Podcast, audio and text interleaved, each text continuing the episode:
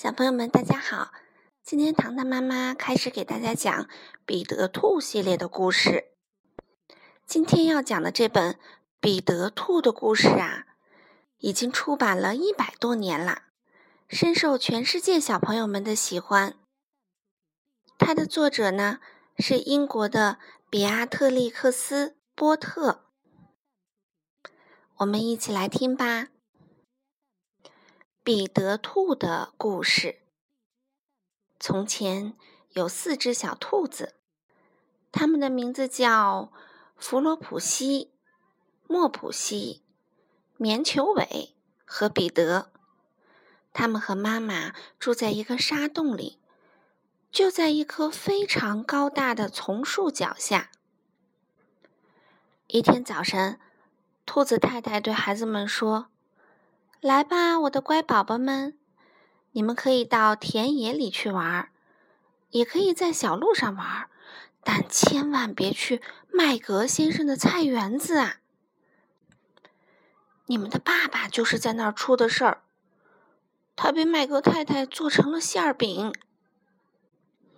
好啦，去玩吧，不要调皮捣蛋哦，我要出门啦。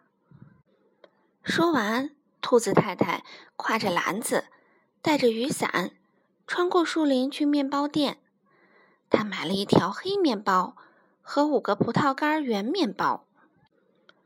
弗罗普西、莫普西和棉球尾是三只乖乖小兔子，它们沿着小路走下去，在路边采黑莓。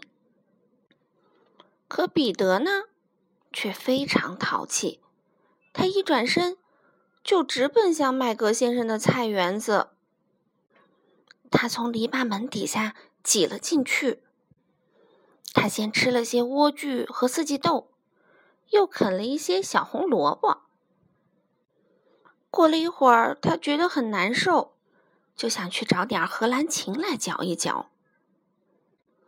可是彼得刚绕过一排黄瓜苗床，啊！你看他碰到了谁呀？天哪，是麦格先生！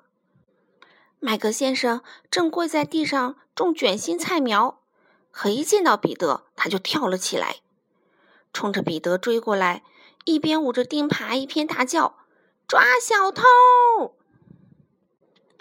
彼得完全吓懵了，他在菜园子里到处乱窜，他忘了该怎么回到篱笆门，他在卷心菜地里。跑丢了一只鞋，在土豆田里又弄丢了另一只。弄丢了鞋子，他就用四条腿跑，也就跑得更快了。我想，这下子他应该能跑掉了吧？可倒霉的彼得却冲进了盖着峨眉丛的网里，他衣服上的大扣子被网挂住了。那是一件蓝色的短上衣，上面钉着黄铜扣子，可新了。彼得以为这下全完了，他也不挣扎了，任由眼泪大滴大滴往下淌。他的哭泣声招来了几只好心的麻雀，它们飞到他身边，兴奋地叽叽喳喳叫个不停，求他不要放弃。赶紧想办法脱身。麦克先生拿着一个筛子赶过来，眼看筛子就要扣到彼得的头上了。就在这一刻，彼得拼命扭身逃了出来，却把他的短上衣落在了身后。彼得慌慌忙忙地冲进了工具棚，一头跳进喷壶。本来。藏在那个喷壶里倒也很不错，可是没想到里面还有很多水。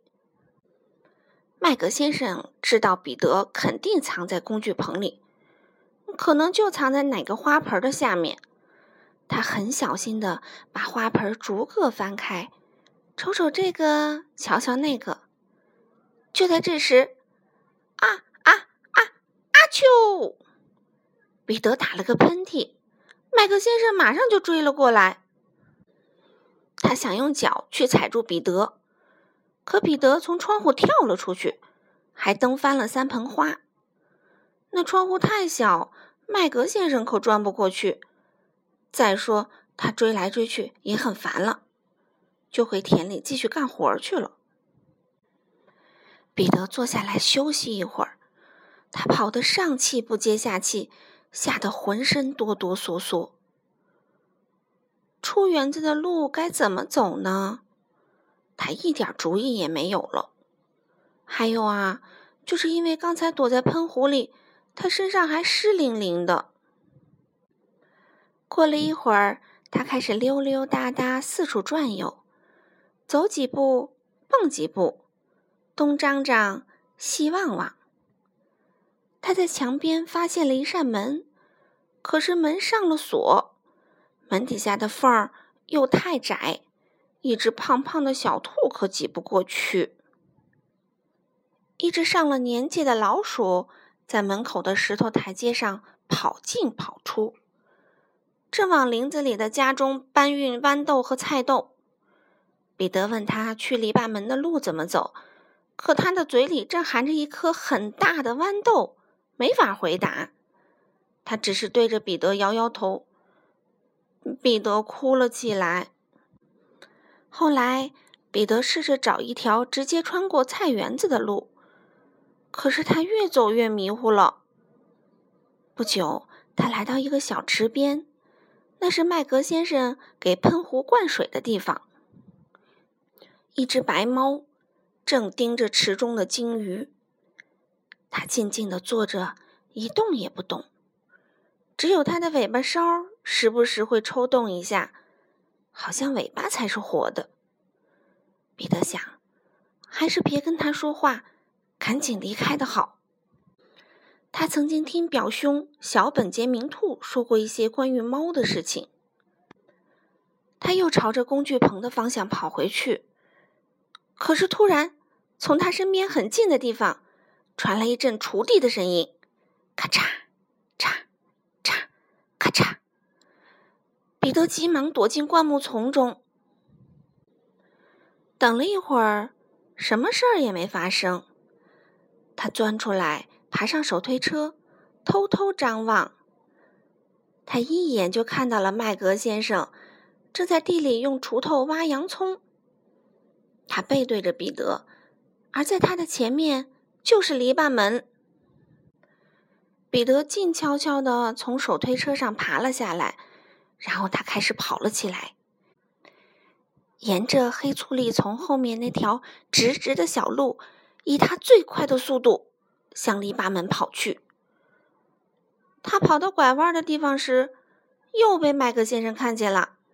可是彼得已经不在乎了，他从篱笆门下钻了出去，逃离了菜园子，终于安全的回到了树林中。麦格先生把彼得的小上衣和一对小鞋子挂起来，扮成吓唬黑鸟的稻草人。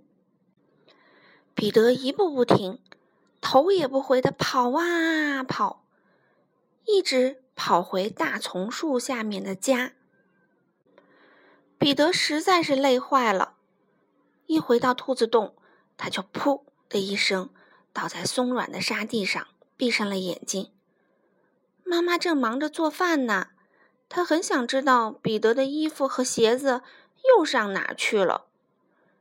这已经是半个月以来彼得丢的第二件上衣和第二双鞋子了。我很遗憾的告诉你们，那天晚上彼得的状态可不太好。妈妈让彼得在床上躺着，又煎了一锅柑橘茶。